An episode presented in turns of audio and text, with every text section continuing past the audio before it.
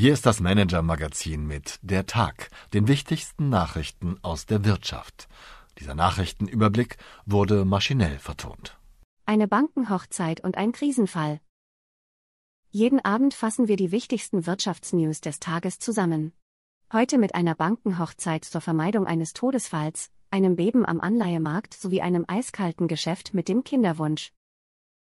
Die hastig durchgeprügelte Notübernahme der taumelnden Schweizer Großbank Credit Suisse durch die UBS zeigt, die Nerven im Bankensektor liegen blank. Wenn man die Fusion von Credit Suisse und UBS als Zwangsehe versteht, kann man sich die Hochzeitszeremonie bildlich vorstellen. Finanzaufsicht und Regierung stehen mit gezogener Waffe hinter dem Brautpaar, die Mitgift der Schweizer Nationalbank fällt großzügig aus.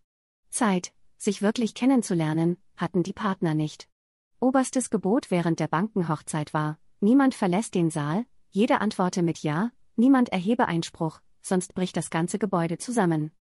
Wer dabei welche Rolle spielte, haben meine Kollegen Katharina Slotschek und Lukas Heini skizziert und das gemischte Team der Hauptakteure porträtiert. Auch das Ergebnis der Zwangshochzeit haben wir noch einmal genauer analysiert. Die Schweizer Notoperation hat nämlich einige Nebenwirkungen, welche die Krise im Bankensektor sogar noch vergrößern könnten, wie meine Kollegin Katharina Slotschek schreibt. Die Frage des Tages lautete daher, wie geht es nach der sonntäglichen Rettungszeremonie weiter? Investoren und Anleger blickten nicht nur auf die Aktienkurse der Banken, sondern auch darauf, wie teuer die Kreditausfallversicherungen, Credit Default Swaps, für Anleihen der Geldinstitute werden. Diese CDs-Prämien gelten als Fieberthermometer der Bankenkrise, je höher das Misstrauen der Märkte, desto höher die Prämien. Die freudige Erkenntnis, die Aktienkurse etwa von der Deutschen Bank oder der Commerzbank haben sich am Montag von ihrem morgendlichen Kurseinbruch erholt. Der DAX drehte sogar ins Plus.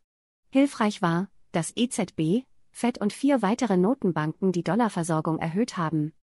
Unruhe herrscht dagegen im Anleihesektor. Beim Notverkauf der Credit Suisse gingen die Gläubiger von eigenkapitalähnlichen Anleihen, sogenannten AT1-Bonds, leer aus. Papiere im Wert von 17 Milliarden Dollar mussten abgeschrieben werden, und neue Papiere dürften so schnell keine Käufer finden. Welche Schockwellen diese Entscheidung auf dem Anleihemarkt auslöst, hat mein Kollege Christoph Rottwilm analysiert. Alle hoffen nun, von weiteren Blitzhochzeiten aller CS und UBS auf absehbare Zeit verschont zu bleiben. Auf ein Remake von vier Hochzeiten und ein Todesfall wollen alle Beteiligten gerne verzichten. Die Wirtschaftsnews des Tages, Goldpreis steigt nahe Rekordhoch. Der Preis für eine Feinunze Gold ist am Montag zeitweise über die Marke von 2000 Dollar gestiegen. Damit notiert der Goldpreis nur knapp unter Rekordhoch. Seit November hat der Goldpreis um rund 20 Prozent zugelegt. Stornierungen im Wohnungsbau nehmen zu. Im deutschen Wohnungsbau gibt es angesichts gestiegener Kosten wieder mehr Stornierungen. Jedes siebte vom IFO-Institut befragte Bauunternehmen meldete abgesagte Aufträge. Die Bauzinsen waren zuletzt über die Marke von 4% gestiegen. Bernd Osterloh muss bei Traton vorzeitig gehen. 2021 hatte Bernd Osterloh einen pikanten Wechsel vom Volkswagen-Betriebsratschef zum Personalvorstand der Lkw-Tochter Traton vollzogen.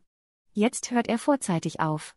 Neben Osterloh verlässt auch Finanzchefin Annette Danielschi das Unternehmen. Neuer Personal- und Finanzchef in einer Person wird zum 1. April Michael Jackstein. Was uns sonst noch beschäftigt hat. Russisches Gericht friert VW-Vermögen in Russland ein. Ein russisches Gericht hat am Montag alle Vermögenswerte des Wolfsburger Autobauers in Russland eingefroren. Auslöser dafür ist eine Klage des russischen Autobauers Gas. VW hatte die Autoproduktion im VW-Werk in Kaluga bereits kurz nach Beginn des russischen Angriffs auf die Ukraine eingestellt. Formel 1 Mercedes-Teamchef Toto Wolf zu Gast. Am kommenden Dienstag, 28. März, laden unsere Kollegen vom Harvard Business Manager zu einem neuen Live-Talk ein. Beim Open House ist Toto Wolf zu Gast, der Chef des Formel 1-Teams von Mercedes. Im Gespräch mit HBM-Redakteur Ingmar Höhmann erzählt Wolf, wie Teams dauerhaft Höchstleistungen erbringen können und was die richtige Führungsphilosophie damit zu tun hat. Die Anmeldung zum Live-Talk ist kostenlos. Meine Empfehlung für den Abend. Das eisige Geschäft mit dem Kinderwunsch, später Kinder bekommen und damit die Karriere selbstbestimmter gestalten? Viele Frauen denken über Social Freezing nach, also über das Einfrieren von Eizellen in flüssigem Stickstoff bei minus 196 Grad.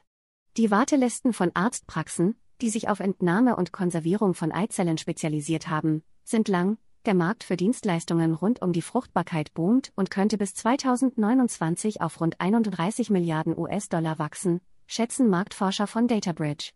Meine Kollegin Maren Jensen hat sich das Business Model Social Freezing genauer angeschaut und fand heraus, dass weniger als 8% der Kundinnen die Eizellen auch wieder auftauen lassen. Eine Kundin, die Social Freezing nutzt, nennt dafür einen pragmatischen Grund, das nimmt mir den Druck, mit dem nächsten Partner zu schnell Kinder bekommen zu müssen. Herzlich, Ihr Kai Lange. Haben Sie Wünsche, Anregungen, Informationen, um die wir uns journalistisch kümmern sollten? Wir freuen uns auf Ihre Post unter chefredaktion at manager-magazin.de.